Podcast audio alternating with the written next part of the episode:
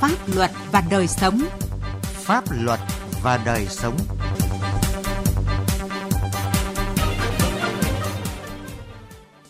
Kính chào quý vị và các bạn. Chương trình Pháp luật và đời sống hôm nay có những nội dung sau.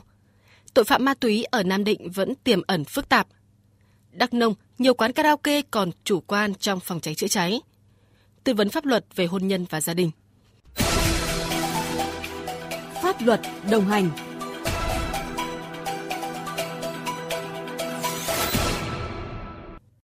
quý vị và các bạn, thời gian gần đây, các lực lượng chức năng ở tỉnh Nam Định liên tiếp triệt phá nhiều đường dây, tụ điểm hoạt động phạm tội ma túy, bắt giữ xử lý nhiều đối tượng buôn bán cái chết trắng trên địa bàn.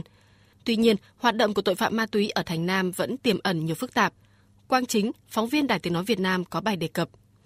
Cuối tháng 10 vừa qua, Phòng Cảnh sát điều tra tội phạm về ma túy Công an tỉnh Nam Định triệt phá đường dây mua bán vận chuyển trái phép chất ma túy từ Hà Nội đưa về Nam Định tiêu thụ bắt Phan Văn Toàn, trú tại xã Hải Quang, huyện Hải Hậu, tỉnh Nam Định, thu giữ 5,3 gam ma túy đá và nhiều vật chứng liên quan.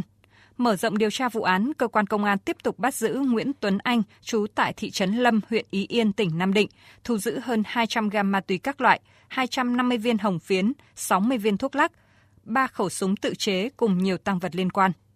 Mới đây nhất, ngày 6 tháng 11, tại thị trấn Thịnh Long, huyện Hải Hậu, Bộ đội Biên phòng tỉnh Nam Định chủ trì phối hợp cùng các lực lượng chức năng bắt quả tang Thảo A Trống và Thảo A Tống, cùng trú tại bản Co Tông, xã Tú Nang, huyện Yên Châu, tỉnh Sơn La, khi đang vận chuyển trái phép 12.000 viên ma túy tổng hợp. Đây chỉ là hai trong số rất nhiều chuyên án vụ án về ma túy bị các lực lượng chức năng ở Nam Định triệt phá trong thời gian gần đây. Đại tá Phạm Văn Hóa, chỉ huy trưởng Bộ đội Biên phòng tỉnh Nam Định cho biết, bằng các biện pháp nghiệp vụ, đơn vị đã phát hiện đường dây ma túy liên tỉnh đưa ma túy từ Sơn La về Hải Hậu Nam Định tiêu thụ với số lượng lớn và đã xác lập chuyên án đấu tranh triệt phá. Ngay sau khi mà xác định có dấu hiệu để lập án thì chúng tôi đã yêu cầu các cái lực lượng các đồng chí tập trung cao độ và với tinh thần trách nhiệm rất là cao của các đồng chí trong lực lượng phòng chống ma túy không quản ngại khó khăn đường xá xa xôi thì cũng thường xuyên là thông tin tình hình kịp thời báo cáo và ban chuyên án thì cũng đã có chỉ đạo chặt chẽ sâu sát và sau gần 2 tháng thì chúng tôi đã tổ chức phá cái chuyên án này rất thành công bắt giữ đối tượng an toàn thu giữ số lượng tăng vật lớn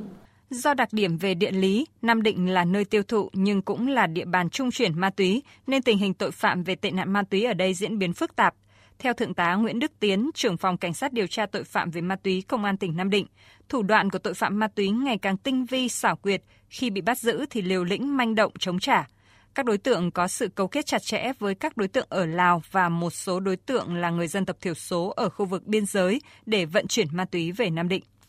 Đối tượng ờ, phạm tội ma túy rất là manh động liều lĩnh, sẵn sàng sử dụng các loại vũ khí để chống trả lực lượng chức năng khi bị bắt giữ.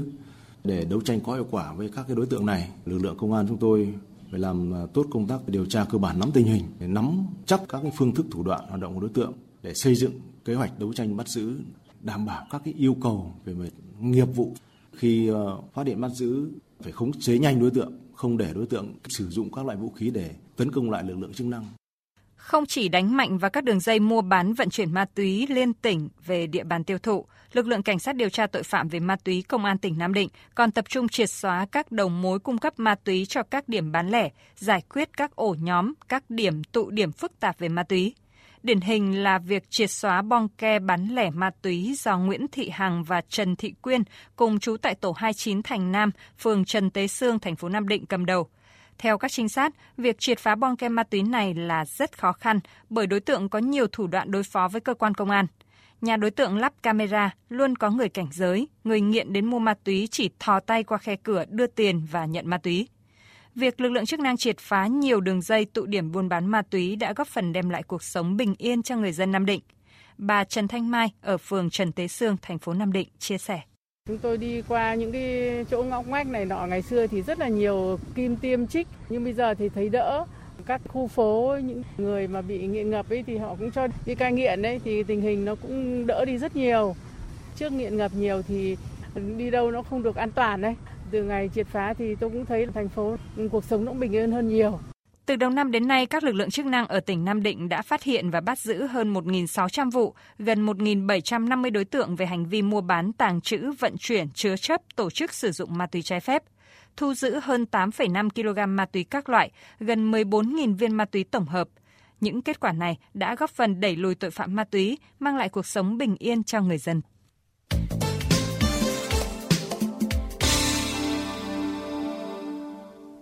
Thưa quý vị và các bạn, Công an tỉnh Đắk Nông đang triển khai kế hoạch tổng ra soát, kiểm tra an toàn phòng cháy chữa cháy đối với các cơ sở kinh doanh có điều kiện trên địa bàn tỉnh. Bước đầu, ngành chức năng đã phát hiện và xử phạt, chấn chỉnh những trường hợp vi phạm quy định về phòng cháy chữa cháy. Theo Phòng Cảnh sát Phòng cháy chữa cháy và Cứu nạn Cứu hộ Công an tỉnh Đắk Nông, đợt tổng ra soát về an toàn phòng cháy chữa cháy diễn ra từ ngày 15 tháng 10 đến ngày 15 tháng 12 Đối tượng kiểm tra gồm tất cả các cơ sở kinh doanh có điều kiện về an ninh trật tự và khu dân cư trên địa bàn toàn tỉnh. Đến nay, theo thẩm quyền quản lý, lực lượng công an từ cấp tỉnh đến cấp xã ở Đắk Nông đã kiểm tra hơn 230 cơ sở kinh doanh, phát hiện 3 cơ sở có vi phạm về phòng cháy chữa cháy, lập biên bản xử phạt hành chính tổng số tiền 12 triệu 500 nghìn đồng. Riêng đối với loại hình kinh doanh dịch vụ karaoke, tháng trước Công an tỉnh Đắk Nông đã kiểm tra 68 cơ sở, phát hiện 7 cơ sở vi phạm về phòng cháy chữa cháy. Đơn cử tại quán karaoke Kinh ở thị trấn Kiến Đức, huyện Đắk Lấp, lối thoát hiểm chỉ là một ô cửa nhỏ trong phòng bếp, không có thang, biển báo chỉ dẫn. Ông Nguyễn Minh Châu, quản lý quán karaoke Kinh, giải bày. Chuyện mà thoát hiểm, tôi nghĩ là ở quán cái đường luồng nó cũng hơi rộng. Thì chỉ nghĩ là cái cái bếp là đã dùng đủ rồi cơ quan liên quan nhắc thì ờ, tôi cũng sẽ sớm khắc phục để làm đúng cái đường thoát hiểm. Còn cơ sở karaoke Idol cũng ở thị trấn Kiến Đức thì trưng dụng lối thoát hiểm làm phòng riêng. Dù quán có trang bị các thiết bị phòng cháy chữa cháy, nhưng nhiều nhân viên chưa thành thạo cách sử dụng. Bà Đỗ Thị Lan Anh, chủ quán karaoke Idol phân bua. Mấy cơ sở trước bị cháy thì em cũng cũng sợ và cũng muốn hỗ trợ trang phục phục thêm những cái bình chữa cháy rồi ờ, cho nhân viên mới học thêm để có kiến thức về phòng cháy chữa cháy chứ nhân viên em cũng thay liên tục nên là nhiều nhân viên mới vào là không có nắm được cái phòng cháy chữa cháy. Theo Trung tá Phạm Thành Nam, Phó trưởng phòng Cảnh sát phòng cháy chữa cháy Công an tỉnh Đắk Nông, thời gian tới, đơn vị sẽ tiếp tục triển khai đồng bộ quyết liệt các nội dung theo tinh thần chỉ đạo của Bộ Công an về mở đợt cao điểm kiểm tra về an toàn phòng cháy chữa cháy.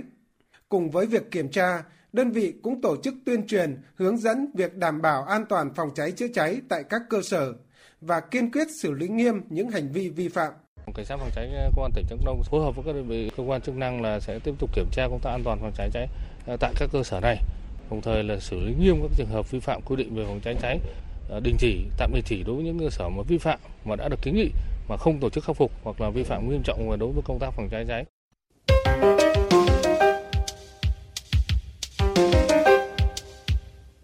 Quý vị và các bạn, kết hôn sớm và cưỡng ép kết hôn là một vấn đề toàn cầu, ảnh hưởng nghiêm trọng tới nhiều triệu trẻ em gái.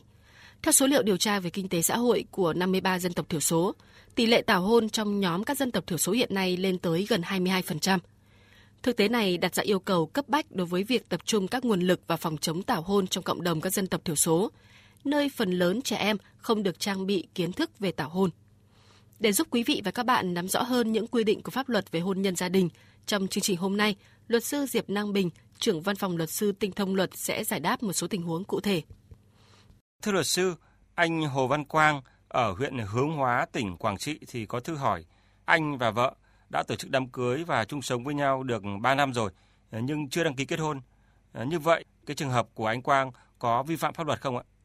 Vâng, theo điều chính của luật hôn nhân và gia đình năm 2014 thì đăng ký kết hôn được quy định như sau. Việc kết hôn phải được đăng ký và do cơ quan nhà nước có thẩm quyền thực hiện theo định của pháp luật, hôn nhân và gia đình và pháp luật về hộ tịch.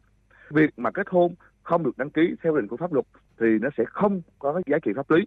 Vợ chồng mà đã ly hôn, muốn xác lập lại cái quan hệ vợ chồng đó thì bắt buộc họ phải đi đăng ký à, lại theo cái thủ tục kết hôn do đó cái việc bạn tổ chức đám cưới nhưng mà không đăng ký kết hôn về mặt pháp luật thì uh, nó sẽ là không bảo vệ hôn nhân của bạn trong cái trường hợp này và trong quá trình à, chung sống với nhau mà vợ chồng có tạo lập ra những cái tài sản thì nó cũng sẽ không có giá trị pháp lý và sẽ không được pháp luật bảo vệ về vấn đề này. À, vâng ạ. À, thưa luật sư, chị Giàng Thị Hoa ở huyện Hoàng Su Phì, tỉnh Hà Giang điện thoại đến chương trình thì có hỏi rằng chị bị cha mẹ cưỡng ép kết hôn. Vậy chị có quyền yêu cầu tòa án hủy việc kết hôn này không?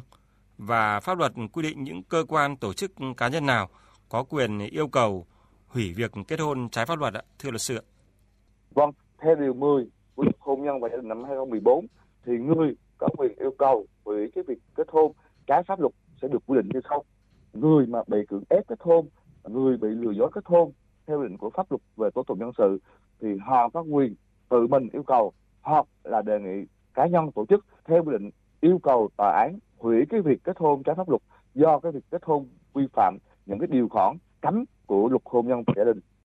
cá nhân cơ quan tổ chức sau đây theo định của pháp luật về tố tụng dân sự thì có quyền yêu cầu tòa án hủy cái việc kết hôn trái pháp luật do cái việc kết hôn vi phạm quy định tại các điểm A, C và D khoảng 1 điều 8 của luật hôn nhân và gia đình.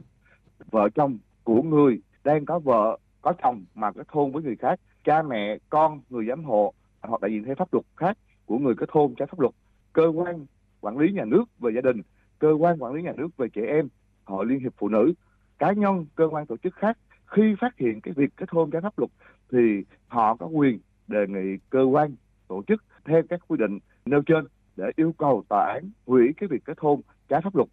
Do đó cái việc mà chị Hoa bị cha mẹ cưỡng ép kết hôn thì theo quy định của pháp luật về tố tụng dân sự thì chị có quyền tự mình yêu cầu hoặc chị có thể là đề nghị cái cơ quan quản lý nhà nước về gia đình ví dụ như là hội liên hiệp phụ nữ ở địa phương có thể là yêu cầu tòa án hủy cái việc kết hôn trái pháp luật này.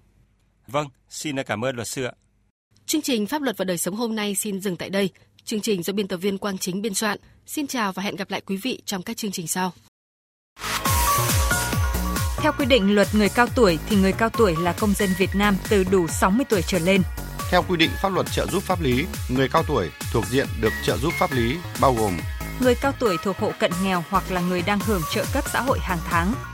Người cao tuổi thuộc diện được trợ giúp pháp lý khác như người có công với cách mạng, người thuộc hộ nghèo, người dân tộc thiểu số cư trú ở vùng có điều kiện kinh tế xã hội đặc biệt khó khăn, người bị buộc tội thuộc hộ cận nghèo và những người khác theo quy định tại khoản 7, điều 7 Luật trợ giúp pháp lý. Quý thính giả là người cao tuổi thuộc các trường hợp trên khi gặp vướng mắc pháp luật, hãy đến Trung tâm trợ giúp pháp lý nhà nước hoặc các tổ chức tham gia trợ giúp pháp lý để được trợ giúp pháp lý miễn phí, không phải trả tiền, lợi ích vật chất hoặc lợi ích khác theo các hình thức sau đây. Tư vấn pháp luật, hướng dẫn, đưa ra ý kiến, giúp soạn thảo văn bản liên quan đến tranh chấp khiếu nại vướng mắc pháp luật, hướng dẫn, giúp các bên hòa giải, thương lượng, thống nhất hướng giải quyết vụ việc, tham gia tố tụng, bào chữa, bảo vệ quyền và lợi ích hợp pháp trước các cơ quan tiến hành tố tụng, công an, viện kiểm sát, tòa án. Đại diện ngoài tố tụng trước các cơ quan nhà nước có thẩm quyền khác để bảo vệ quyền và lợi ích hợp pháp. Quý thính giả có thể tìm địa chỉ liên hệ và số điện thoại của Trung tâm trợ giúp pháp lý nhà nước và các tổ chức tham gia trợ giúp pháp lý theo cách sau đây.